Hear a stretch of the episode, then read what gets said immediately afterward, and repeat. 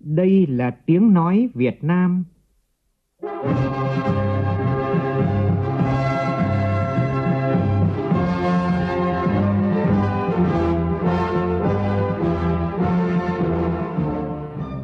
là tiếng nói Việt Nam, phát thanh từ Hà Nội, thủ đô nước Cộng hòa xã hội chủ nghĩa Việt Nam.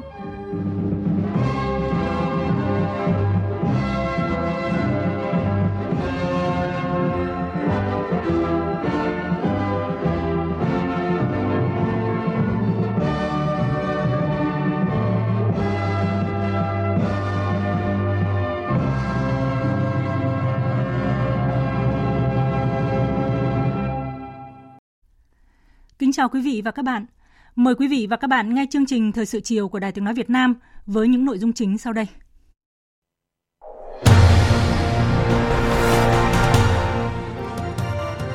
Chủ tịch nước Nguyễn Xuân Phúc có thư gửi ngành dân số Việt Nam nhân kỷ niệm 60 năm ngày truyền thống 26 tháng 12 năm 1961. Thủ tướng Phạm Minh Chính làm việc với lãnh đạo chủ chốt tỉnh Tuyên Quang Năm nay, Bộ Giao thông Vận tải đạt kết quả giải ngân đầu tư công cao nhất cả nước với trên 40.000 tỷ đồng. Chính phủ giao nhiệm vụ cho Bộ tập trung khởi công 12 dự án cao tốc trọng điểm trong năm 2022. Đánh giá việc thực hiện nghị quyết số 2 của chính phủ về tiếp tục cải thiện môi trường kinh doanh và nâng cao năng lực cạnh tranh quốc gia trong năm nay, các chuyên gia cảnh báo tình trạng lo trước mắt, quên đường dài. Bốn con tàu của vùng 4 Hải quân vừa rời quân cảng Cam Danh, Khánh Hòa vào chiều nay, mang theo hàng trăm tấn hàng hóa thực phẩm và quà Tết của người dân cả nước gửi gắm cho quân và dân trên quần đảo Trường Sa. Trong phần tin thế giới, Giáo hoàng Francis gửi thông điệp kêu gọi thế giới hãy đoàn kết hướng về những người đang sống trong cảnh nghèo đói. Iran khẳng định không làm giàu urani quá 60% trong mọi trường hợp.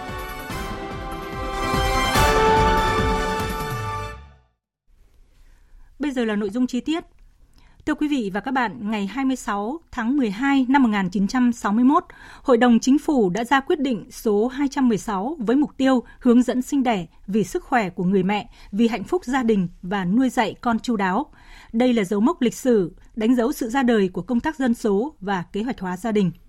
Hôm nay, Chủ tịch nước Nguyễn Xuân Phúc có thư gửi ngành dân số Việt Nam nhân kỷ niệm 60 năm ngày truyền thống 26 tháng 12 năm 1961. Phóng viên Vũ Dũng thông tin.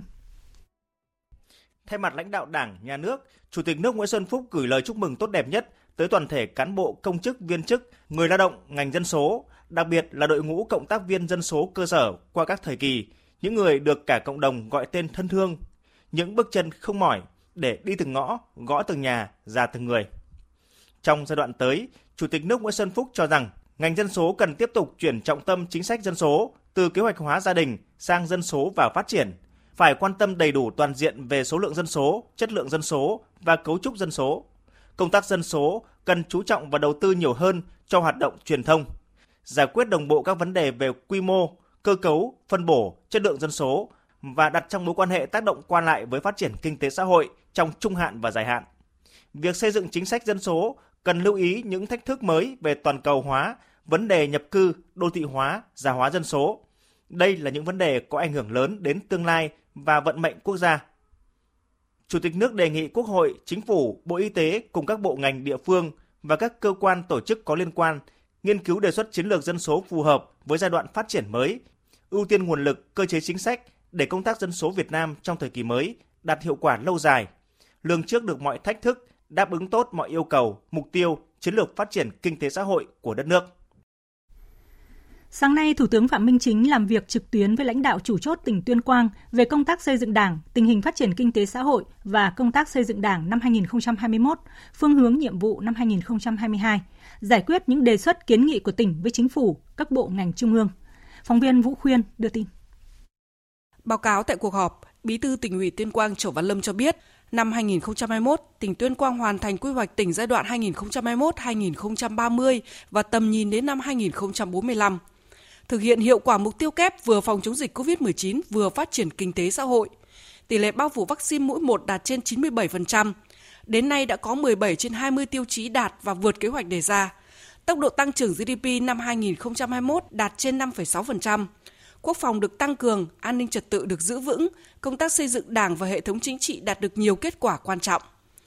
Bên cạnh đó, tỉnh Tuyên Quang cũng đề xuất với chính phủ, Thủ tướng Chính phủ các bộ ngành một số nội dung liên quan đến việc phê duyệt điều chỉnh chủ trương đầu tư dự án tuyến cao tốc Tuyên Quang Phú Thọ kết nối với cao tốc Nội Bài Lào Cai, đường cao tốc từ Hà Giang đấu nối với cao tốc Tuyên Quang Phú Thọ, phê duyệt quy hoạch thành lập 6 khu công nghiệp của tỉnh. Sau khi nghe các ý kiến của các bộ ngành trung ương và lãnh đạo tỉnh Tuyên Quang, Thủ tướng Chính phủ Phạm Minh Chính đánh giá cao và biểu dương những nỗ lực của các cấp ủy Đảng, chính quyền và nhân dân các dân tộc tỉnh Tuyên Quang với những thành tựu quan trọng trong quá trình phát triển kinh tế xã hội năm 2021. Bên cạnh đó, Thủ tướng cũng chỉ rõ những khó khăn hạn chế cần khắc phục như hạ tầng giao thông là điểm nghẽn lớn nhất. Tỉnh hiện chỉ có duy nhất đường bộ. Khai thác tài nguyên chưa thực sự hiệu quả, đời sống vật chất tinh thần của người dân vùng sâu vùng xa còn hạn chế.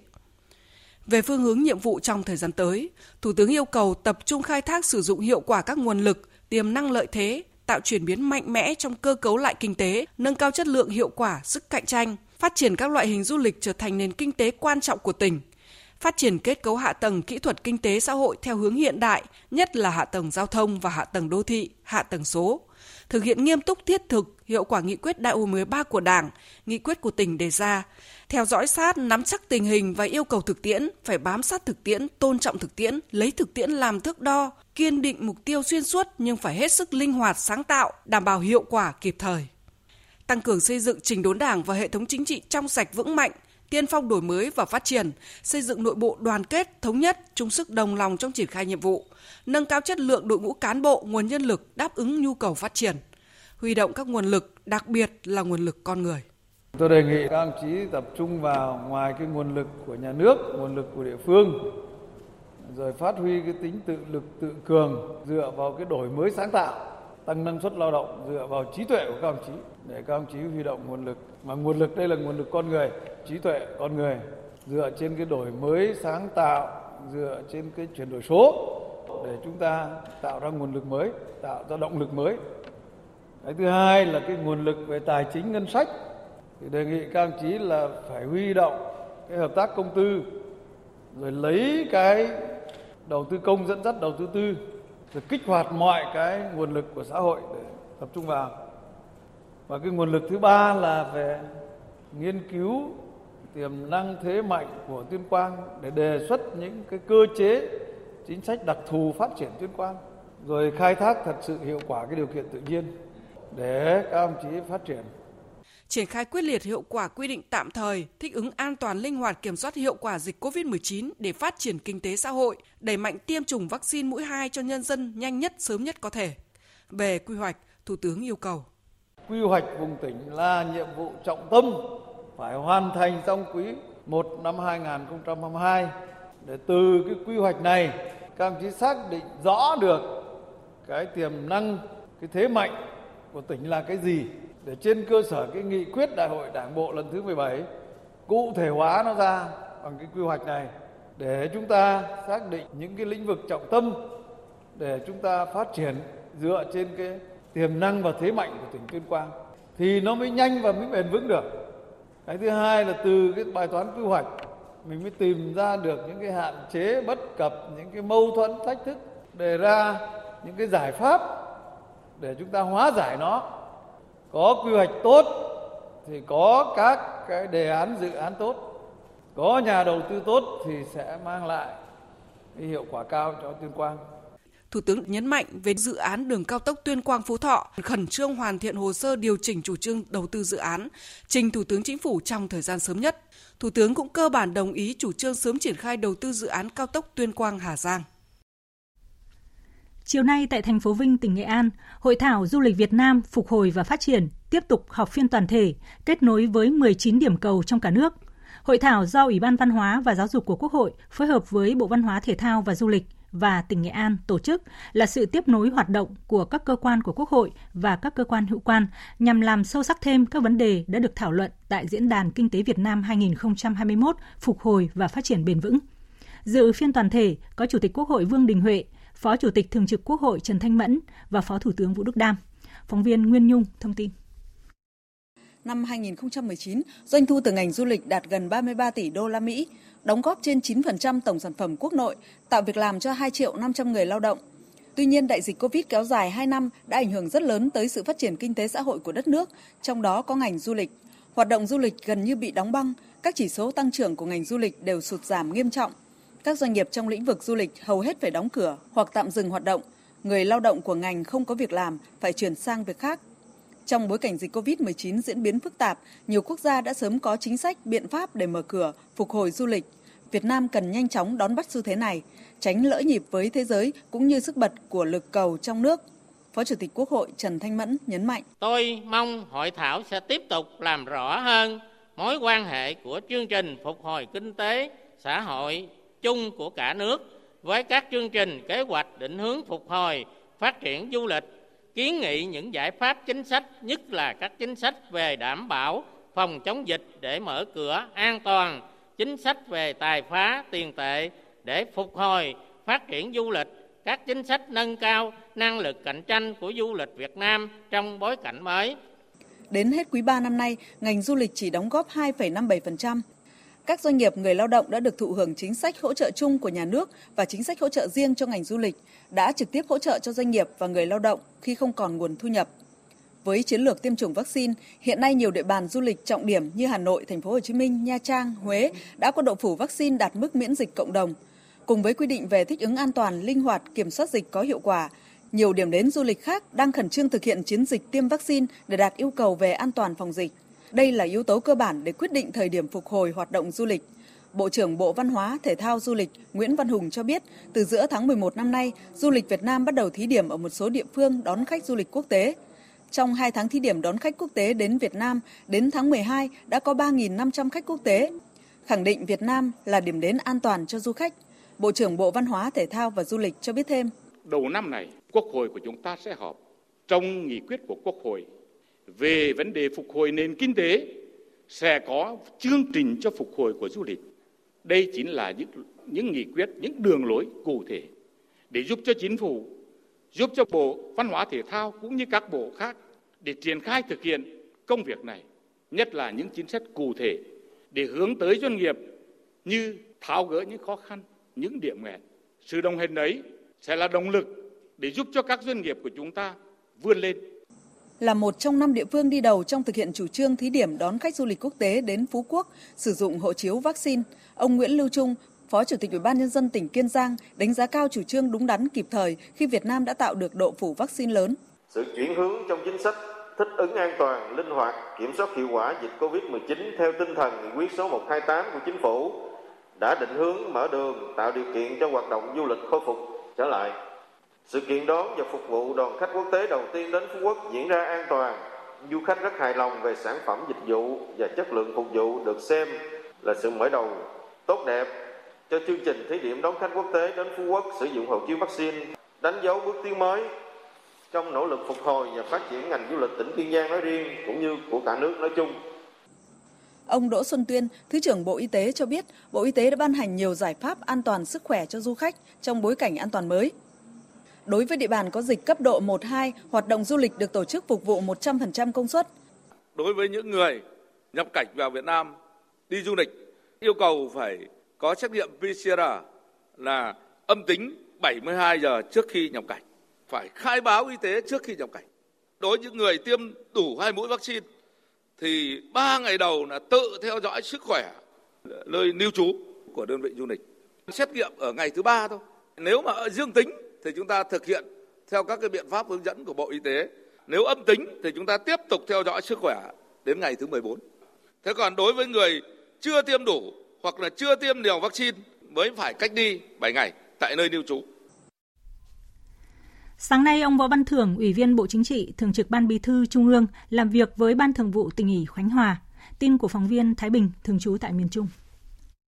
Báo cáo tại buổi làm việc cho biết, Ban Thường vụ tỉnh ủy Khánh Hòa tập trung thực hiện công tác kiểm tra, giám sát thi hành kỷ luật đảng, tăng cường kiểm tra giám sát các lĩnh vực nhạy cảm dễ phát sinh tiêu cực, nhất là trên lĩnh vực quản lý tài sản công, tài nguyên khoáng sản, các dự án đầu tư, tiếp tục chỉ đạo việc khắc phục các tồn tại khuyết điểm, xử lý cán bộ sai phạm theo thông báo kết luận của Ủy ban Kiểm tra Trung ương. Từ cuối tháng 8 đến nay, tỉnh Khánh Hòa đã áp dụng linh hoạt các biện pháp phòng chống dịch COVID-19, từng bước phục hồi kinh tế, một số chỉ tiêu đạt và vượt như chỉ tiêu về xã hội, môi trường, đóng tàu, giải ngân vốn đầu tư công, thu ngân sách vượt kế hoạch. Tuy vậy, nhiều lĩnh vực vẫn còn khó khăn, phục hồi chậm. Trong năm 2021, tổng sản phẩm trên địa bàn ước giảm 6,05% so với năm trước.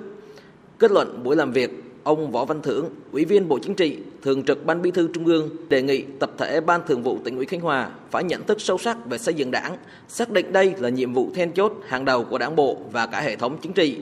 Đề nghị địa phương tiếp tục quan tâm đến chất lượng cuộc sống của nhân dân trong từng chủ trương, chính sách, quyết sách. Tôi ờ, ủng hộ là chúng ta chuẩn bị thật là tốt cái tổng kết kết luận năm ba và đề xuất Bộ Chính trị có chủ trương mới. Chiều nay thường vụ bàn với ban ờ, kinh tế trung ương với văn phòng, với tổ này nghiên cứu đề xuất. Nhưng mà tôi cũng rất quan tâm tới cái việc sơ kết, tổng kết các kết luận, các nghị quyết.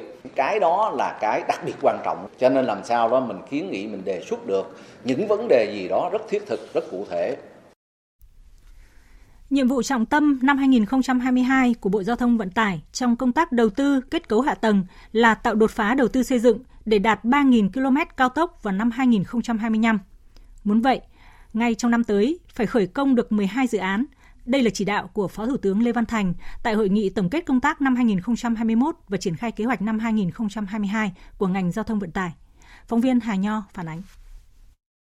Phó Thủ tướng Chính phủ Lê Văn Thành nhấn mạnh, kết quả đạt được trong năm 2021 của ngành giao thông vận tải rất lớn. Đáng chú ý, Bộ đã hoàn thành xuất sắc 5 quy hoạch chuyên ngành. Đây chính là cơ sở để thu hút đầu tư, góp phần thực hiện tốt nghị quyết Đại hội Đảng toàn quốc lần thứ 13, tạo đột phá về hạ tầng. Năm 2021, Bộ Giao thông Vận tải đạt kết quả giải ngân đầu tư công cao nhất cả nước với hơn 40.000 tỷ đồng.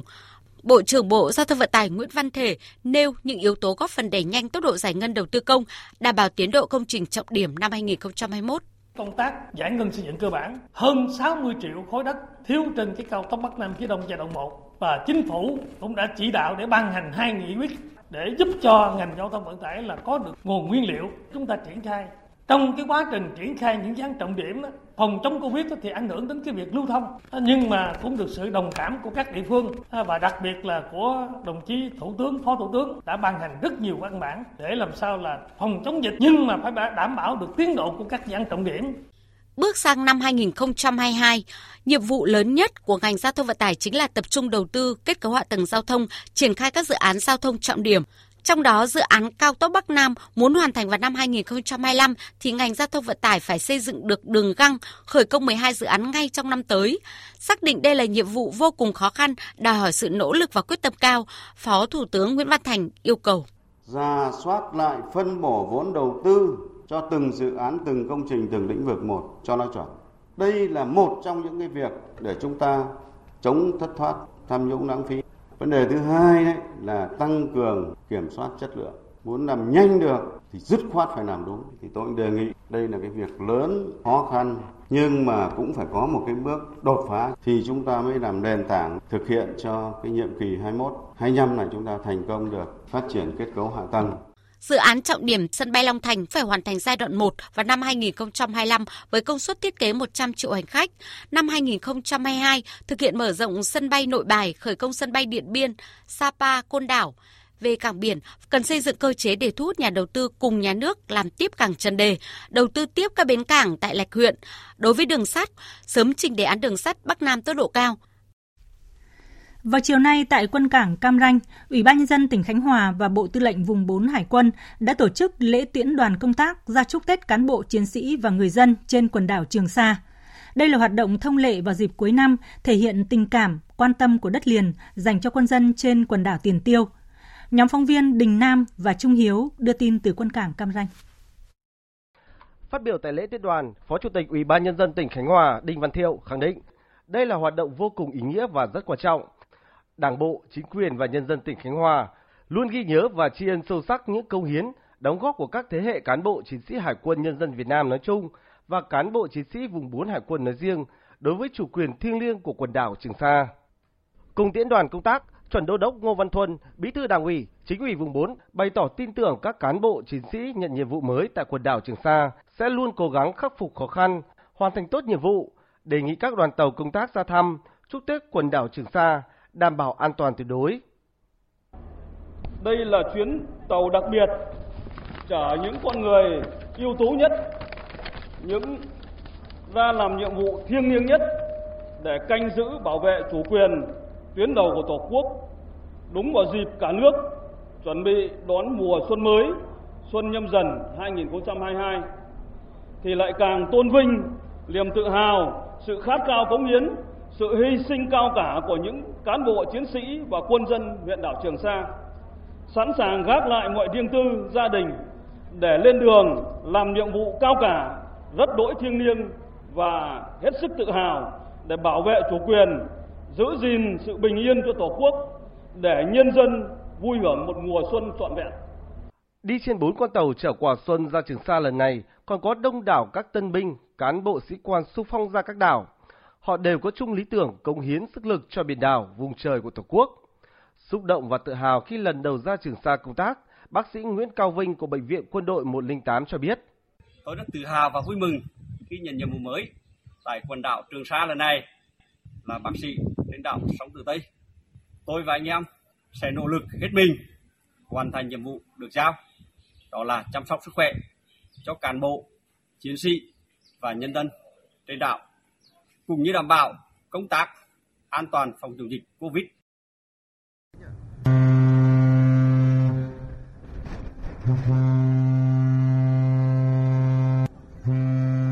Bốn tàu hải quân mang theo hàng trăm tấn hàng hóa, thực phẩm vào quà Tết.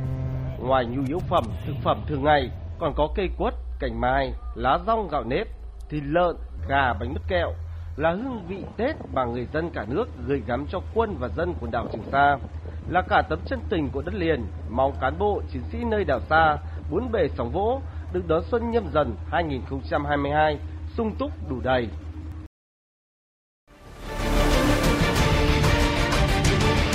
Thích ứng để bình thường mới.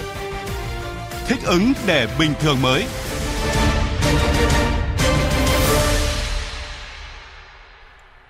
Theo thông báo mới nhất về đánh giá cấp độ dịch trên địa bàn của Ủy ban nhân dân thành phố Hà Nội, hiện thành phố vẫn ở cấp độ 2, nhưng số quận và xã phường ở cấp độ 3 thì đã tăng lên rất nhiều so với tuần trước đó. Hiện thành phố Hà Nội có 8 quận huyện ở cấp độ 3 là Ba Đình, Đống Đa, Hai Bà Trưng, Hoàn Kiếm, Hoàng Mai, Long Biên, Nam Từ Liêm và Tây Hồ. 21 quận huyện khác ở cấp độ 2. Bản đánh giá cũng cho biết hiện chỉ còn duy nhất huyện Phúc Thọ ở cấp độ 1 trong phòng chống dịch COVID-19. Trước tình hình số ca nhiễm COVID-19 ngày càng tăng cao, nguy cơ bùng phát diện rộng gây quá tải cho hệ thống y tế, ngành chức năng Hà Nội đang tập trung chăm sóc cho bệnh nhân từ tuyến cơ sở, giảm tối đa số bệnh nhân tăng nặng phải chuyển tầng điều trị. Ghi nhận của phóng viên Đài Tiếng Nói Việt Nam. Là một trong hai phường của quận Hoàng Mai Hà Nội thuộc vùng dịch cấp độ 3, tức là vùng cam. Những ngày qua, phường Thanh Trì đang tập trung mọi biện pháp để kiểm soát dịch bệnh cũng như điều trị cho các ca nhiễm. Thống kê cho thấy đến nay trên địa bàn phường Thanh Trì, quận Hoàng Mai có 256 trường hợp nhiễm SARS-CoV-2. Riêng từ ngày 7 tháng 12 cho đến nay, điểm nóng này đã ghi nhận 184 ca nhiễm. Ông Dương Văn Hòa, Chủ tịch Ủy ban dân phường Thanh Trì, quận Hoàng Mai cho biết, tăng cường khả năng kiểm soát dịch bệnh từ cơ sở, phường Thanh Trì đã kích hoạt phòng dịch cấp độ 3, đẩy mạnh công tác tuyên truyền, thành lập trạm y tế lưu động để thu dung điều trị bệnh nhân. Đối với những F0 ờ, không có điều kiện cách ly tại gia đình hoặc là có triệu chứng nhẹ, phường sẽ đưa ra trạm thu dung của phường, trạm y tế lưu động của phường được đặt tại trường mầm non Sơn Ca. Và hiện nay thì tại khu thu dung chúng tôi đang thực hiện à, là được 24 trường hợp F0 có triệu chứng nhẹ ở đây bắt đầu từ ngày 16 tháng 12 và đến à, ngày à, 24 tháng 12 thì đã có 6 bệnh nhân đã khỏi bệnh và được về nhà. Từ thực tiễn diễn biến của tình hình dịch COVID-19 trên địa bàn, ông Chu Ngọc Anh, Chủ tịch Ủy ban dân thành phố Hà Nội cho biết, bên cạnh việc giám sát chặt chẽ F0, F1 đủ điều kiện cách ly và điều trị tại nhà, thành phố Hà Nội chỉ đạo hạn chế thấp nhất bệnh nhân phải chuyển tầng điều trị. Nếu phải chuyển tầng thì hạn chế tối đa tử vong. Thế vừa rồi theo dõi F0 của đoạn thích ứng này này thì cái tỷ lệ chuyển tầng của chúng ta đặc biệt tầng 1 là tầng nhẹ nhất nhé, thể nhẹ mà không có triệu chứng này, sang tầng 2 và cái quan tâm này là tầng 2 sang tầng 3 1,1% thì bây giờ quản lý là phải tập trung lo cái này này không để chuyển tầng tức là chuyển nặng Nhằm ứng phó với tình hình dịch bệnh, nhất là số ca nhiễm trong những ngày gần đây luôn ở mức cao với khoảng 1.700 ca mỗi ngày, Ban chỉ đạo phòng chống dịch thành phố Hà Nội đang yêu cầu các địa phương triển khai nhanh trạm y tế lưu động để tăng năng lực điều trị cho tuyến y tế cơ sở. Mục tiêu mà thành phố Hà Nội đặt ra là thiết lập 508 trạm y tế lưu động tại các xã phường để thu dung, khám và điều trị cho người nhiễm COVID-19 không triệu chứng, triệu chứng nhẹ, đồng thời phát hiện sớm, cấp cứu và kịp thời chuyển viện khi người bệnh tiến triển ở mức độ vừa hoặc là nặng. Những ngày cuối năm, số ca mắc COVID-19 tại các địa phương có chiều hướng gia tăng. Để chủ động ứng phó với đại dịch, các tỉnh thành phía Bắc đã đồng loạt ra văn bản chỉ đạo, hướng dẫn người dân đón Tết an toàn, tránh nguy cơ lây lan dịch bệnh, yêu cầu người dân hạn chế hoặc không ra các tỉnh ngoài, đặc biệt là trong những ngày nghỉ lễ Tết. Tại Vĩnh Phúc, lãnh đạo tỉnh yêu cầu các cán bộ công chức, viên chức và nhân dân hạn chế di chuyển khi không cần thiết, tuyên truyền vận động thông tin đến người dân trong gia đình đang học tập làm việc ngoài tỉnh hạn chế đi hoặc về tỉnh tỉnh Vĩnh Phúc yêu cầu dừng tổ chức các lễ hội, các sự kiện liên hoan tiệc cuối năm tập trung đông người, hạn chế tối đa số người tại các đám cưới, đám hiếu, đám dỗ, chạp, mừng thọ. Tỉnh sẽ kiên quyết xử lý nghiêm các trường hợp vi phạm. Ủy ban Nhân dân tỉnh Hưng Yên cũng ban hành công văn yêu cầu các huyện, thị xã không tổ chức các hoạt động tập trung đông người, nhất là dịp Noel, Tết Dương lịch và Tết Nguyên đán 2022, đồng thời tăng cường triển khai các biện pháp phòng chống dịch trên địa bàn, xử lý nghiêm các cá nhân vi phạm tỉnh Hưng Yên cũng đề nghị các cơ quan đơn vị yêu cầu cán bộ công chức, người lao động và người dân không đi ra ngoài, đặc biệt trong những ngày nghỉ lễ. Tại Bắc Ninh, Ủy ban nhân dân tỉnh yêu cầu các cơ quan đơn vị không tổ chức liên hoan gặp mặt trong dịp cuối năm và đầu năm mới để tránh lây nhiễm COVID-19. Từ hôm nay, các huyện thành phố trên địa bàn tỉnh Bắc Ninh bắt đầu triển khai quản lý người nhiễm COVID-19 cách ly tại nhà. Chủ tịch Ủy ban nhân dân tỉnh Bắc Ninh yêu cầu thành lập thêm các tổ chăm sóc người mắc COVID-19 tại cộng đồng, thiết lập tổng đài để tổ chăm sóc người mắc tại cộng đồng thuận lợi trong việc tư vấn hướng dẫn F0 cách ly và tự chăm sóc sức khỏe tại nhà. Chính quyền Bắc Giang kêu gọi người dân hạn chế ra khỏi địa bàn dịp lễ Tết để giảm thiểu lây nhiễm dịch bệnh. Địa phương khuyến khích doanh nghiệp duy trì sản xuất dịp Tết dương lịch, rút ngắn thời gian nghỉ Tết âm lịch, giữ chân công nhân ở lại, không về quê, tiền lương lẫn phúc lợi cho người lao động, thực hiện theo quy định của Bộ luật Lao động. Như chúng tôi đã đưa tin, đã có đơn vị đầu tiên chủ động thừa nhận việc nhận chiết khấu hơn 20% khi mua kit xét nghiệm của công ty cổ phần công nghệ Việt Á. Đó là công ty cổ phần dược phẩm Quảng Bình, thông qua một công ty được cho là công ty con của công ty Việt Á đã nhập và phân phối lại kit xét nghiệm cho Trung tâm Kiểm soát Bệnh tật tỉnh Quảng Bình và một số đơn vị khác. Phóng viên Thanh Hiếu, thường trú tại miền Trung, thông tin chi tiết. Từ tháng 7 năm 2020 đến nay, công ty cổ phần dược phẩm Quảng Bình là đơn vị đầu mối nhập kit xét nghiệm của công ty cổ phần công nghệ Việt Á thông qua công ty cổ phần thiết bị y tế và dược phẩm Thừa Thiên Huế, được cho là công ty con của công ty cổ phần công nghệ Việt Á. Sau đó, công ty cổ phần dược phẩm Quảng Bình đã phân phối lại cho Trung tâm Kiểm soát Bệnh tật tỉnh Quảng Bình và một số bệnh viện trên địa bàn để làm xét nghiệm COVID-19. Ông Phan Văn Ngọc, Tổng Giám đốc Công ty Cổ phần Dược phẩm Quảng Bình cho biết, khi mua các sản phẩm kit xét nghiệm COVID-19 của Công ty Cổ phần Công nghệ Việt Á, Công ty cổ phần dược phẩm Quảng Bình đã được đối tác chiết khấu từ 20% đến 25% trả bằng sản phẩm kích xét nghiệm dưới hình thức tăng thêm. Sau đó, đơn vị đã hạch toán phần chiết khấu này vào giá thành của lô hàng và có hồ sơ đầy đủ. Theo ông Phan Văn Ngọc, đây cũng là cách để đơn vị giảm giá thành sản phẩm, phục vụ việc cạnh tranh trong đấu thầu, cung cấp kit xét nghiệm cho Trung tâm Kiểm soát Bệnh tật tỉnh Quảng Bình và các đơn vị khác mà đúng ra cái bản chất của nó là hàng cẳng là có thể gọi là hàng khuyến mại chứ không phải là ghi hoa hồng vì ghi à. hàng cẳng hàng khuyến mại. Khi anh hạch toán đồ từng cái lô hàng một chia cho gia thành để để giảm mua là thấp nhất mà mà cả doanh nghiệp là phải mua thấp nhất. Do vậy anh mới trao hàng và đấu thầu là giá thấp nhất cả nước. À, mua là, là hay cái cái cái mà họ tặng đó là từng tiến hóa đơn là họ ghi họ tặng thì anh chia mua gia thành. Cái bạn đúng giá và thấp hơn. Và cạnh tranh Liên quan đến việc mua và triển khai xét nghiệm trên địa bàn tỉnh Quảng Bình, ông Đỗ Quốc Tiệp, Giám đốc Trung tâm Kiểm soát Bệnh tật tỉnh Quảng Bình khẳng định toàn bộ số kit xét nghiệm của công ty cổ phần công nghệ Việt Á đều được đơn vị nhập thông qua công ty cổ phần dược phẩm Quảng Bình đúng với giá quy định theo từng giai đoạn được công bố trên cổng thông tin của Bộ Y tế. Cụ thể, mức giá này được chia thành 3 giai đoạn. Giai đoạn đầu 509.000 đồng trên một kit xét nghiệm, giai đoạn 2 là 470.000 đồng trên một kit xét nghiệm Giai đoạn 3 là 367.000 đồng trên một kit xét nghiệm. Ông Đỗ Quốc Tiệp xác nhận, đơn vị đã nhập khoảng 29.000 kit xét nghiệm COVID-19 của công ty cổ phần Việt Á. Cái giá thì bộ công ty dược họ mua bao nhiêu thì họ bán bấy nhiêu thôi. Họ mua theo cái giá của Bộ Y tế niêm yết trên cổng thông tin của Bộ Y tế. Thì doanh nghiệp người ta mua ta phải ta hưởng lãi cái khấu như nào đó. Thì họ bỏ tiền ra họ mua nhiều thì họ phải có cái lãi chênh lệch. Anh mua có tổng số thực Việt Á mà từ khi có dịch cho đến khi đến tháng 8 tầm khoảng 13 tỷ rồi. Tầm khoảng 29.000 test chia đều ra 8 cái gói thầu. Hiện nay, cơ quan công an tại tỉnh Quảng Bình đã làm việc với Trung tâm Kiểm soát Bệnh tật tỉnh Quảng Bình và công ty Dược phẩm Quảng Bình để làm rõ hơn các thông tin liên quan đến việc nhập kit xét nghiệm từ công ty cổ phần công nghệ Việt Á. Số lượng hàng hóa ùn ứ tại khu vực cửa khẩu tỉnh Lạng Sơn vẫn rất lớn, trong khi năng lực giải phóng hàng mỗi ngày vẫn còn hạn chế. Hôm nay, theo thông tin từ Sở Công Thương tỉnh Lạng Sơn, Tổng lượng xe hàng xuất đi Trung Quốc còn tồn tại 3 khu vực cửa khẩu Hữu Nghị, Tân Thanh và Chi Ma cho đến sáng nay là 4.204 xe. So với 4.329 xe tồn tại thời điểm sáng qua thì đã giảm được 125 xe.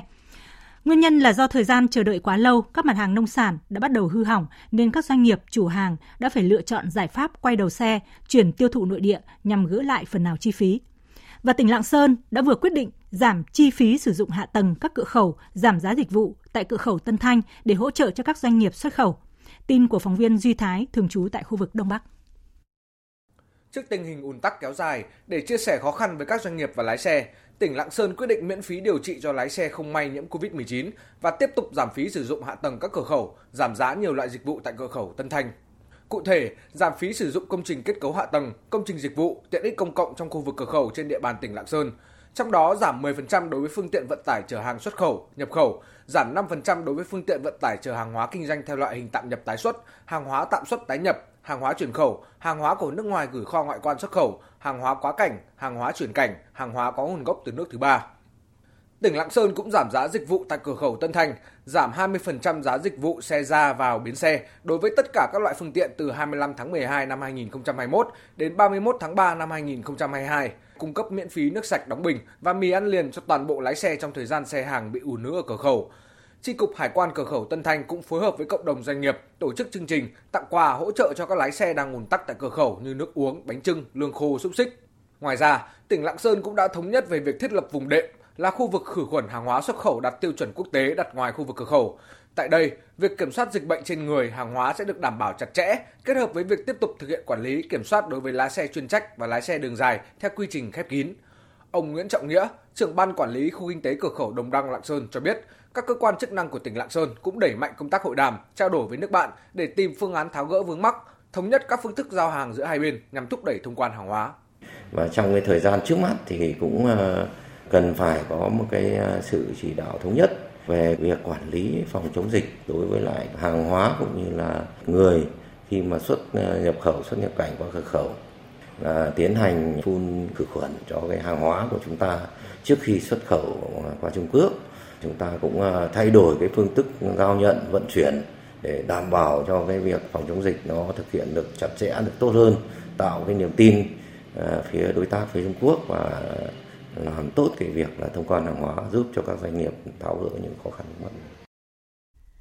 Thưa quý vị và các bạn, nhiều năm nay, chính phủ đã ban hành hai nghị quyết ngay trong ngày đầu tiên của năm mới. Đó là nghị quyết số 1 về thực hiện kế hoạch phát triển kinh tế xã hội và nghị quyết số 2 về tiếp tục cải thiện môi trường kinh doanh và nâng cao năng lực cạnh tranh quốc gia. Nỗ lực của cả hệ thống chính trị, của từng doanh nghiệp và người dân đã giúp tăng trưởng kinh tế nước ta đạt kết quả khả quan trong bối cảnh dịch COVID-19 diễn biến phức tạp.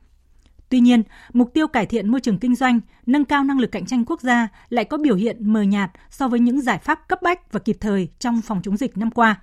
Nhìn lại một năm triển khai các nghị quyết của chính phủ, đặc biệt là nghị quyết 2, các chuyên gia kinh tế và doanh nghiệp kỳ vọng cải cách môi trường kinh doanh, lo trước mắt, đừng quên đường dài. Phóng viên Trung Hiếu phân tích. Trong bối cảnh dịch COVID-19 diễn biến phức tạp, kinh tế vĩ mô năm nay tiếp tục ổn định, lạm phát ở mức thấp, các cân đối lớn được đảm bảo. Chỉ số giá tiêu dùng CPI 11 tháng tăng 1,84% so với cùng kỳ, thấp nhất từ năm 2016. Sản xuất công nghiệp được phục hồi ở hầu hết các địa phương, nhất là khu vực phía Nam. Chỉ số sản xuất công nghiệp 11 tháng tăng 3,6%. Tổng kim ngạch xuất nhập khẩu hàng hóa 11 tháng đạt gần 600 tỷ đô la Mỹ, tăng 22,3%, trong đó 11 tháng xuất siêu 225 triệu đô la Mỹ, đặc biệt thu ngân sách nhà nước 11 tháng tăng 8,9% so với cùng kỳ năm 2020 và hoàn thành 103,4% dự toán năm. Thứ trưởng Bộ Tài chính Võ Thành Hưng cho biết. Trong bối cảnh nền kinh tế bị ảnh hưởng bởi dịch COVID-19, Bộ Tài chính cũng đã chủ động tham mưu cho Chính phủ, Quốc hội nhiều giải pháp tài chính ngân sách nhằm tháo gỡ khó khăn cho doanh nghiệp và người dân như thực hiện miễn giảm, giãn thời hạn nộp thuế và các khoản thu ngân sách để các doanh nghiệp, người dân có thêm nguồn lực tài chính duy trì và khôi phục hoạt động sản xuất kinh doanh, ưu tiên nguồn lực cho công tác phòng chống dịch và hỗ trợ an sinh xã hội cho người dân. Ghi nhận nỗ lực của chính phủ trong việc ổn định kinh tế vĩ mô, khôi phục lại điều kiện sản xuất kinh doanh cho doanh nghiệp. Niềm tin được giữ vững khiến 11 tháng năm nay vẫn có hơn 146.000 doanh nghiệp thành lập mới và trở lại hoạt động. Chung tay cùng cả nước phục hồi và phát triển kinh tế. Để giữ được niềm tin này, chính phủ đã có nhiều quyết sách cấp bách, nhất là nghị quyết 128 về thích ứng an toàn, linh hoạt, kiểm soát hiệu quả dịch COVID-19 được triển khai rất kịp thời, hiệu quả và có sự vào cuộc của cả hệ thống chính trị, sự hưởng ứng, ủng hộ của người dân, doanh nghiệp. Tuy nhiên, còn nhiều dư địa tạo nguồn lực phục hồi kinh tế lại dường như chưa được quan tâm khai thác đúng mức trong thời gian qua. Chuyên gia kinh tế Cấn Văn Lực nhấn mạnh. Một cái không mất tiền chính là cải cách thể chế thủ tục hành chính. Cái này tôi chăn trở rất nhiều. Trong bốn lĩnh vực, một là đầu tư, hai là xây dựng, ba là hải quan vẫn còn dư địa để tiếp tục cải thiện. Và cuối cùng là đất đai. Thế thì tôi thấy đây là bốn lĩnh vực này mà cải tổ được và đẩy mạnh hơn thì giải tỏa rất nhiều thứ trong thời gian tới. Đồng thuận với ý kiến này, ông Đậu Anh Tuấn, trưởng ban pháp chế, Phòng Thương mại và Công nghiệp Việt Nam phân tích, ngành tài chính đi đầu trong các giải pháp hỗ trợ doanh nghiệp vượt khó COVID-19 với hàng loạt các thông tư về giãn, hoãn và miễn giảm thuế, phí. Theo đánh giá của cộng đồng doanh nghiệp, đây là giải pháp hỗ trợ hiệu quả và hấp thụ tốt nhất. Nhưng ông Đậu Anh Tuấn cũng nhìn nhận. Nhóm giải pháp cải cách hành chính, cải cách mạnh mẽ hơn khác với nhiều ngành khác thì trong lĩnh vực tài chính những cái cải cách dù nhỏ nhưng mà sẽ tạo ra động lực rất lớn cho doanh nghiệp lĩnh vực thuế lĩnh vực hải quan kho bạc những lĩnh vực mà nếu mà chúng ta cắt giảm thời gian chúng ta rút ngắn thời gian thủ tục giảm chi phí đi lại ờ, giảm ờ, chi phí hồ sơ thì chắc chắn nó sẽ mang lại hiệu lực rất là lớn. Thực tế, bên cạnh những giải pháp hỗ trợ cấp bách có tác động tích cực thì tiến trình cải cách môi trường kinh doanh năm qua lại được cộng đồng doanh nghiệp đánh giá là còn mờ nhạt do các bộ ngành chủ yếu cho biết là đang tiếp tục ra soát chứ chưa đưa ra được nhiều kết quả về cắt giảm, đơn giản hóa điều kiện đầu tư kinh doanh và thủ tục hành chính thuộc lĩnh vực quản lý. Thậm chí trong công tác xây dựng thông tư hướng dẫn còn có nơi, có lúc bị đánh giá là không rõ ràng, cụ thể, không hợp lý, hợp pháp, không minh bạch, không tiên liệu trước được và không hiệu quả, có thể gây khó khăn hoặc làm tăng chi phí không cần thiết cho hoạt động kinh doanh của doanh nghiệp. Điều này cũng có nghĩa là không đảm bảo tuân thủ các yêu cầu, tiêu chí đặt ra trong nghị quyết số 02 của chính phủ. Như góp ý vào dự thảo, nghị định, quy định chi tiết một số điều của Luật Bảo vệ môi trường 2020, chuyên gia kinh tế Nguyễn Đình Cung đánh giá. Tôi cho rằng không nên ra nghị định này vì trên nghị định này cách tiếp cận là rất là cũ, nó là hậu vô cùng, chỉ tăng thêm chi phí xã hội thôi mà tăng thêm quyền lực cho bộ máy nhà nước. Nhưng thứ đấy ta không cần. Cho nên là phải làm lại. Thì mới đúng hơn là sự tôi cho rằng là nghị định này không nên ban hành và nó sẽ gây xấu hình ảnh của bộ. Và chắc chắn ra là sẽ làm đảo lộn rất nhiều thứ trong hoạt động kinh doanh. Và đặc biệt trong covid này phải nhìn nhận rằng trong 2 năm 2019 và 2020, nhiều bộ ngành đã thực hiện được yêu cầu về cắt giảm, đơn giản hóa hơn 70% điều kiện kinh doanh thuộc lĩnh vực quản lý góp phần cải thiện môi trường kinh doanh, nâng cao năng lực cạnh tranh quốc gia theo yêu cầu tại nghị quyết số 02 của chính phủ. Nhưng tiến trình này bị mờ nhạt so với các quyết sách cấp bách hỗ trợ giải cứu doanh nghiệp trong năm nay. Đây là điều cần phải thay đổi, phải được chú trọng mạnh hơn trong thời gian tới, vì giải pháp này không chỉ hỗ trợ doanh nghiệp vượt qua khó khăn trước mắt do ảnh hưởng tiêu cực của dịch COVID-19, mà còn là nhiệm vụ trọng tâm thường xuyên liên tục để tạo điều kiện phát triển kinh tế trong dài hạn. Thưa quý vị và các bạn, để chủ động ứng phó với gió mạnh trên biển, nhất là trong thời điểm tàu thuyền khai thác thủy sản đang tập trung ra khơi đánh bắt sau bão số 9 và mùa cá Bắc tại khu vực miền Trung, Văn phòng Thường trực Ban Chỉ đạo Quốc gia về phòng chống thiên tai vừa đề nghị Ban Chỉ huy phòng chống thiên tai và tìm kiếm cứu nạn các tỉnh thành phố ven biển từ Quảng Ninh đến Bình Thuận theo dõi chặt chẽ bản tin cảnh báo, dự báo và diễn biến gió mùa đông bắc và không khí lạnh để thông báo kịp thời cho thuyền trưởng, chủ các phương tiện tàu thuyền đang hoạt động trên biển để chủ động phòng tránh và có kế hoạch sản xuất phù hợp. Kênh thời sự VOV1 Thông tin nhanh Bình luận sâu Tương tác đa chiều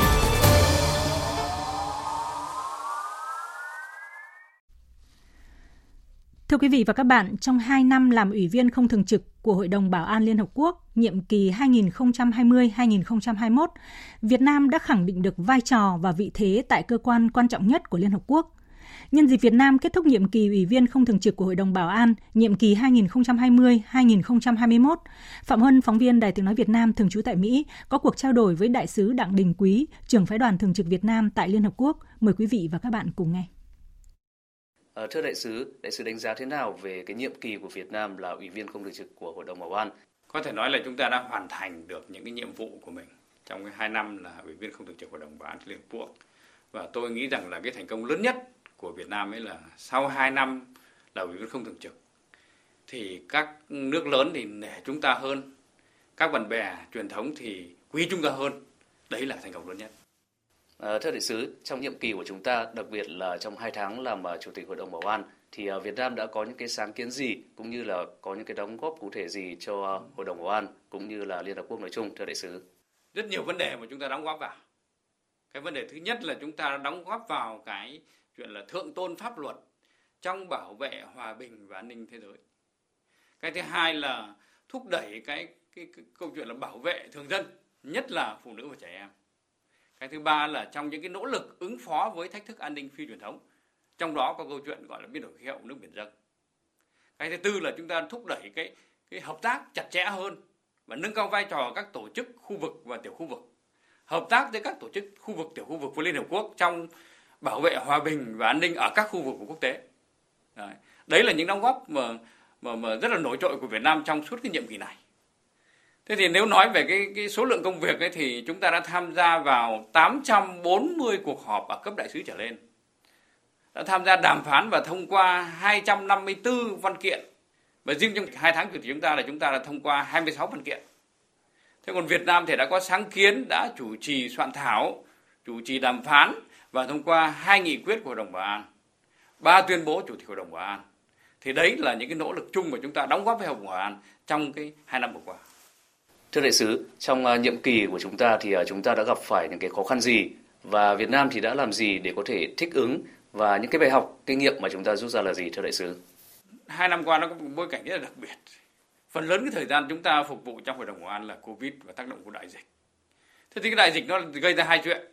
Câu chuyện thứ nhất là anh phải thay đổi cách làm. Trước kia là làm trực tiếp, bây giờ thì chuyển sang trực tuyến. Trực tuyến thì nó khó, tức là làm việc với mình với nhau cũng khó. Đồng thời là làm việc với các đối tác cũng khó Đấy. Và nó tạo ra cái số lượng công việc phải gấp đôi bởi vì anh làm trực tuyến thì anh phải phải phải làm nhiều lần, đồng thời có những biện pháp để kiểm tra lẫn nhau. Đấy. Cho nên khối lượng nó tăng lên rất nhiều. Đây rồi là lòng tin nữa, kể cả tin về kỹ thuật, đồng thời tin về con người khi anh làm trực tuyến với trực tiếp lại khác. Cái điều thứ hai là cái Covid nó đẻ ra rất nhiều những cái hệ lụy, những cái hệ quả tiêu cực ở các khu vực xung đột.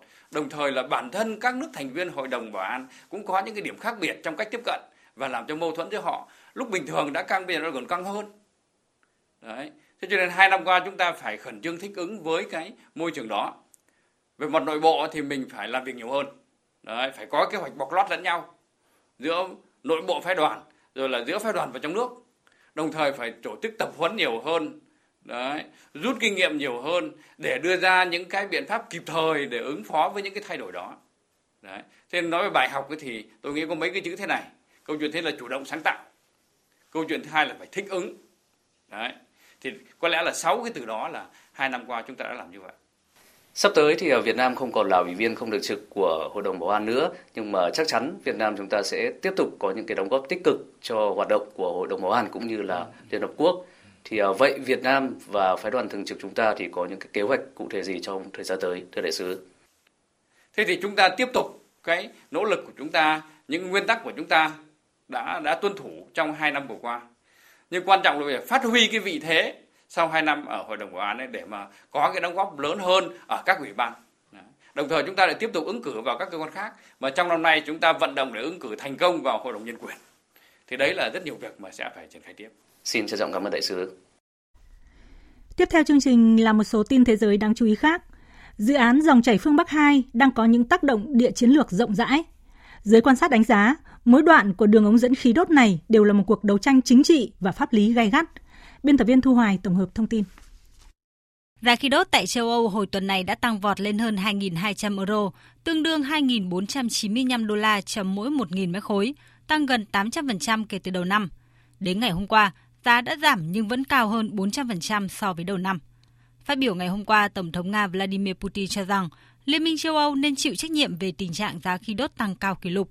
Ông kêu gọi khối 27 quốc gia thành viên nhanh chóng gỡ bỏ các rào cản để dòng chảy phương Bắc 2 có thể bắt đầu vận chuyển khí đốt sang châu Âu.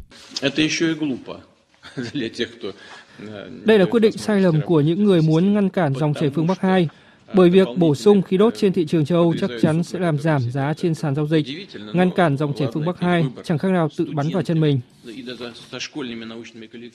Dòng chảy phương Bắc 2 đã hoàn thành hồi tháng 9 vừa qua sau nhiều lần trì hoãn và những vướng mắc về pháp lý. Tuy nhiên, tới nay đường ống dẫn khí đốt này vẫn chưa được cơ quan quản lý Đức cấp phép để có thể vận chuyển khí đốt cho châu Âu. Tưởng như mang tính thủ tục, nhưng bước cuối cùng này lại đang trở thành nguồn cơn gây chia rẽ không chỉ trong chính phủ liên minh mới tại Đức hay giữa các nước châu Âu, mà cả với đồng minh Mỹ ở phía bên kia bờ Đại Tây Dương. Cho đây là vỏ bọc cho tham vọng địa chính trị lớn hơn khi cho phép Nga kiểm soát ở mức độ nhất định nguồn cung cấp khí đốt của châu Âu. Người đứng đầu cơ quan năng lượng nguyên tử Iran Mohammed Eslami vừa khẳng định là nước này sẽ không nâng mức giá, nâng mức làm giàu uranium lên hơn 60%. Phóng viên Tuấn Nguyễn theo dõi khu vực Trung Đông đưa tin. Trả lời phỏng vấn báo chí về khả năng Iran tăng cường làm giàu urani nếu các cuộc đàm phán hạt nhân ở Viên thất bại, người đứng đầu cơ quan năng lượng nguyên tử Iran Mohammed Islami khẳng định nước này sẽ không nâng mức làm giàu urani lên hơn 60%. Ông Islami cho biết mục tiêu làm giàu urani của Tehran là hạn chế và chỉ giới hạn trong việc đáp ứng nhu cầu sản xuất công nghiệp và tiêu dùng. Theo người đứng đầu cơ quan năng lượng nguyên tử Iran, bất kỳ hoạt động hạt nhân nào do Iran thực hiện sẽ hoàn toàn nằm trong khuôn khổ các hiệp định, luật và quy định của cơ quan năng lượng nguyên tử quốc tế. Ông nhấn mạnh việc phát triển các nhà máy điện hạt nhân là một trong những chiến lược cơ bản và nhu cầu cấp thiết của Cộng hòa Hồi giáo Iran. Thưa quý vị và các bạn, tại buổi lễ được cử hành tại Vatican vào đêm Giáng sinh, Giáo hoàng Francis đã gửi đi thông điệp kêu gọi thế giới hãy đoàn kết hướng về những người đang sống trong cảnh nghèo đói. Tổng hợp của biên tập viên Phương Anh.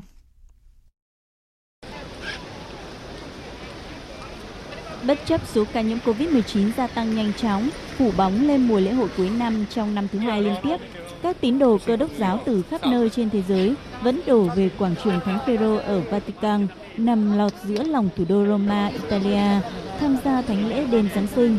Nhưng số lượng người tham gia sự kiện này năm nay giới hạn còn khoảng 2.000 người. Tại buổi lễ, Giáo hoàng Francis kêu gọi các tín hữu quý trọng những điều nhỏ nhặt trong cuộc sống và sát cánh với những người nghèo trong thánh lễ Giáng sinh. Trong đêm nay, chúng ta có lẽ chỉ có một nỗi sợ là vụ tình yêu của Thiên Chúa làm tổn thương Ngài bằng cách khinh thường những người nghèo với sự thờ ơ của chúng ta.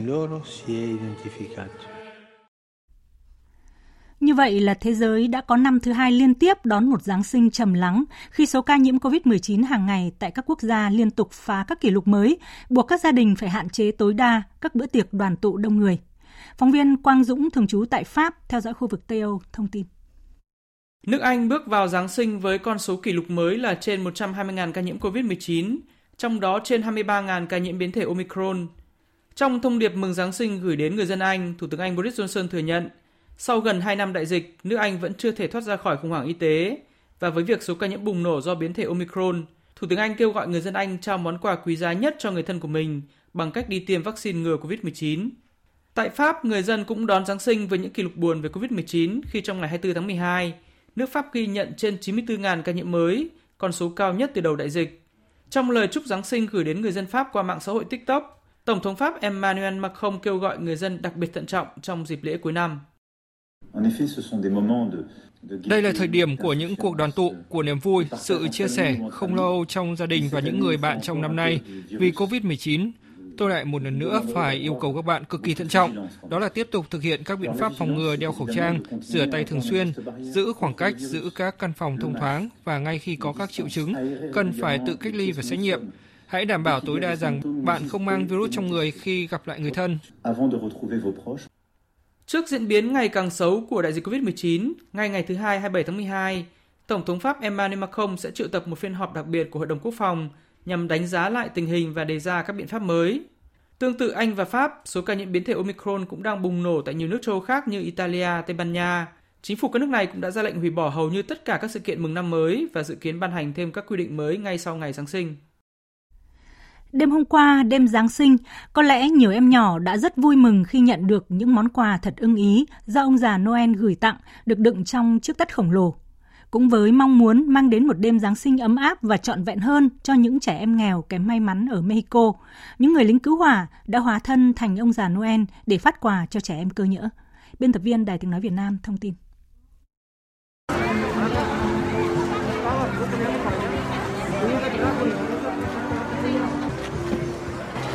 Hơn 50.000 đồ chơi và xe đạp trẻ em đã được các lính cứu hỏa ở thành phố biên giới phía bắc của Mexico Ciudad Juarez trong vai những ông già Noel để phân phát cho các trẻ em nghèo khó trong thành phố. Đối với một số gia đình và các em nhỏ, những món quà hay đồ vật chỉ mới xuất hiện trong những giấc mơ xa xôi đã trở thành hiện thực dưới sự giúp đỡ của những người lính cứu hỏa. Ước muốn của con tôi chỉ là một chiếc xe đạp, nhưng chúng tôi cũng không thể mua nó vì không có tiền. Chúng tôi gửi lời cảm ơn rất nhiều đến Chúa và những người lính cứu hỏa, những người đã giúp đỡ những gia đình khó khăn như chúng tôi, để mong ước nhỏ bé của con tôi có thể trở thành sự thật. Lên kế hoạch cho dự án đặc biệt này kể từ tháng 10, tất cả những món quà đều được lính cứu hỏa địa phương tự tay chuẩn bị, thông qua nguồn hỗ trợ từ vận động quyên góp tiền hay những đồ chơi mới hoặc đã qua sử dụng. Các nhân viên cứu hỏa cũng tiến hành sửa chữa tất cả những món đồ chơi cũ có giá trị để đảm bảo chúng trông như mới khi được chuyển đến tay các em nhỏ. Nhiều ông già Noel đặc biệt chính là những người lính cứu hỏa chia sẻ. Đây thật sự là một trải nghiệm tuyệt vời. Có rất nhiều niềm tự hào và sự kính trọng trong bộ đồng phục của lính cứu hỏa. Ngoài ra, với bộ đồ ông già Noel này, chúng tôi đại diện cho người mang đến niềm hạnh phúc và niềm vui lớn lao, trên hết là dành cho trẻ em nghèo. Từ tháng 10 đến tháng 12, chúng tôi được giao nhiệm vụ chọn đồ chơi, phân loại giữa bé trai và bé gái, sửa các xe đạp cũ. Trong một số trường hợp, chúng tôi có thể tạo ra hai hoặc ba chiếc trong số 5 chiếc xe đạp cũ. Công việc này đã mang đến niềm vui rất lớn. Chương trình thời sự chiều nay sẽ tiếp nối với phần tin thể thao.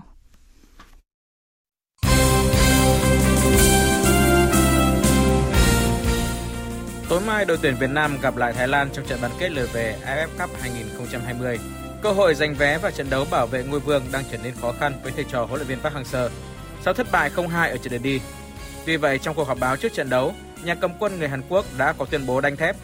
Trận đấu ngày mai sẽ là một cuộc chiến đẹp, một trận chiến không hối hận đối với đội tuyển Việt Nam. Khi được hỏi liệu đội tuyển Việt Nam có thay đổi gì về chiến thuật cho lượt về hay không, huấn luyện viên Park Hang-seo cho biết. Đầu tiên là tôi ờ, chúc mừng ờ, Merry Christmas đến tất cả mọi người trong cái trận lượt về. Chúng tôi sẽ nỗ lực hết sức, cũng phải phát huy hết vai trò của từng cái vị trí. Tôi muốn các cầu thủ chúng tôi sẽ tiếp cận trận đấu một cách không vội vàng, bình tĩnh. Chúng tôi nghĩ chắc chắn ngày mai sẽ là một trận đấu đẹp đấy, một cuộc chiến đẹp và một cuộc chiến không hối hận. Có mặt ở cuộc họp báo, tiền vệ sân trường cho biết 0-2 là tỷ số không dễ nhưng không phải nhiệm vụ bất khả thi. Chắc chắn đội tuyển Việt Nam sẽ tìm ra cách để ghi được ít nhất hai bàn ở trận lượt về. So với các trận đấu trước đây, đúng là ở trận đấu trước hiệp 1 Thái Lan đã chơi tốt hơn. Tuy nhiên thì ở hiệp 2 thì đội tuyển Việt Nam đã giành lại thế trận, tạo ra được nhiều cơ hội. Nhưng mà trong bóng đá thì đôi lúc may mắn không đến thì ờ, chúng ta phải chấp nhận với kết quả đó. Tôi nghĩ là ở trận đấu lượt về này chúng tôi sẽ làm mọi cách bằng mọi giá chúng tôi sẽ cố gắng để gỡ lại được ít nhất hai bàn. Còn với câu hỏi là chúng tôi có tâm lý sợ Thái Lan hay không thì chúng tôi không sợ. Trận bán kết lượt về của AFF Cup 2020 giữa hai đội tuyển Việt Nam và Thái Lan sẽ diễn ra vào 19 giờ 30 tối Chủ nhật 26 tháng 12 trên sân vận động quốc gia Singapore. Ngoài hạng Anh tiếp tục hoãn trận đấu vì Covid-19 bùng phát ở các đội bóng, có 3 cặp đấu ở vòng 19 không thể diễn ra như kế hoạch. Trong khi đó, các đội bóng còn lại tiếp tục ra sân trong tâm trạng không mấy vui vẻ trước những e ngại về đại dịch. Trong buổi họp trực tuyến với chủ đề bàn về lịch thi đấu trong những ngày tới, dù vẫn giữ quan điểm phải đá tiếp, nhưng thay vì sự cứng nhắc như vài ngày trước, các nhà quản lý giải đấu cũng như các ông chủ đội bóng đã xoa dịu những cái đầu nóng và hứa trong vòng 7 ngày nữa, tức thời điểm kết thúc nghi lễ đón năm mới, tất cả sẽ ngồi lại với nhau để bàn kỹ hơn, đưa ra những giải pháp hợp lý hơn. Maheta Mongalo, giám đốc điều hành của Hiệp hội các cầu thủ chuyên nghiệp PFA chia sẻ. Các cầu thủ chẳng mất nhiều thời gian suy nghĩ để nói ra những điều họ đang bức xúc. Hiệp hội các cầu thủ chuyên nghiệp là cầu nối để họ có sự đoàn kết hơn trong vấn đề này. Các ông chủ phải xem xét kỹ càng lại những quyết định vừa qua ngay lúc này. Đừng coi đây là chuyện có thể phủi tay cho qua một cách dễ dàng. Dự báo thời tiết phía Tây Bắc Bộ có mưa rào và có nơi có rông, riêng khu Tây Bắc cục bộ có mưa vừa, mưa to, gió nhẹ, trời rét, từ ngày mai trời chuyển rét đậm, nhiệt độ từ 10 đến 17 độ, có nơi dưới 10 độ. Phía Đông Bắc Bộ có mưa, mưa rào rải rác và có nơi có rông, gió Đông Bắc mạnh dần lên cấp 3, cấp 4, vùng ven biển cấp 5, trời rét. Từ ngày mai trời chuyển rét đậm, vùng núi có nơi rét hại. Nhiệt độ từ 11 đến 12 độ, vùng núi cao có nơi dưới 8 độ. Khu vực từ Thanh Hóa đến Thừa Thiên Huế, phía Bắc có mưa, mưa rào, có nơi có rông. Phía Nam có mưa, mưa vừa, mưa to, có nơi mưa rất to và rông. Gió Bắc đến Tây Bắc mạnh dần lên cấp 2, cấp 3. Vùng ven biển cấp 3, cấp 4, trời rét. Riêng phía Bắc từ ngày mai trời chuyển rét đậm. Phía Bắc từ 13 đến 18 độ, phía Nam từ 16 đến 19 độ. Khu vực từ Đà Nẵng đến Bình Thuận, phía Bắc có mưa, mưa vừa, mưa to và rông. Phía Nam có mưa, rào và rông vài nơi. Gió Đông Bắc cấp 2, cấp 3. Ngày mai mạnh dần lên cấp 3, cấp 4. Phía Bắc đêm trời lạnh. Nhiệt độ từ 20 đến 23 độ. Tây Nguyên có mưa rào và rông vài nơi, gió đông đến đông bắc cấp 2, cấp 3, nhiệt độ từ 17 đến 27 độ. Nam Bộ đêm có mưa rào và rông vài nơi, ngày nắng, gió đông đến đông bắc cấp 2, cấp 3, nhiệt độ từ 21 đến 24 độ. Khu vực Hà Nội có mưa rào, gió đông bắc mạnh dần lên cấp 3, cấp 4, trời rét. Từ ngày mai, trời chuyển rét đậm, nhiệt độ từ 12 đến 17 độ. Dự báo thời tiết biển, Vịnh Bắc Bộ, khu vực Bắc Biển Đông và khu vực quần đảo Hoàng Sa thuộc thành phố Đà Nẵng có mưa rào và rông rải rác. Trong mưa rông có khả năng xảy ra lốc xoáy. Gió Đông Bắc cấp 6 có lúc cấp 7, giật cấp 9, biển động mạnh. Vùng biển từ Quảng Trị đến Quảng Ngãi, vùng biển từ Bình Định đến Ninh Thuận, vùng biển từ Bình Thuận đến Cà Mau, khu vực giữa Biển Đông có mưa rào và rông rải rác. Trong mưa rông có khả năng xảy ra lốc xoáy, gió Đông Bắc cấp 5 có lúc cấp 6, giật cấp 7. Từ ngày mai mạnh dần lên cấp 6, có lúc cấp 7, giật cấp 9, biển động mạnh. Khu vực Nam Biển Đông và khu vực quần đảo Trường Sa thuộc tỉnh Khánh Hòa có mưa rào rải rác và có nơi có rông. Trong mưa rông có khả năng xảy ra lốc xoáy và gió giật mạnh. Gió Đông Bắc mạnh cấp 4, cấp 5. Vùng biển từ Cà Mau đến Kiên Giang và Vịnh Thái Lan có mưa rào và rông vài nơi. Gió Đông đến Đông Bắc cấp 3, cấp 4. Tới đây chúng tôi xin kết thúc chương trình Thời sự chiều của Đài Tiếng Nói Việt Nam. Chương trình do các biên tập viên Hằng Nga và Lan Anh biên soạn với sự tham gia thể hiện của phát thanh viên Sơn Tùng, kỹ thuật viên Trần Tâm, chịu trách nhiệm nội dung Nguyễn Vũ Duy.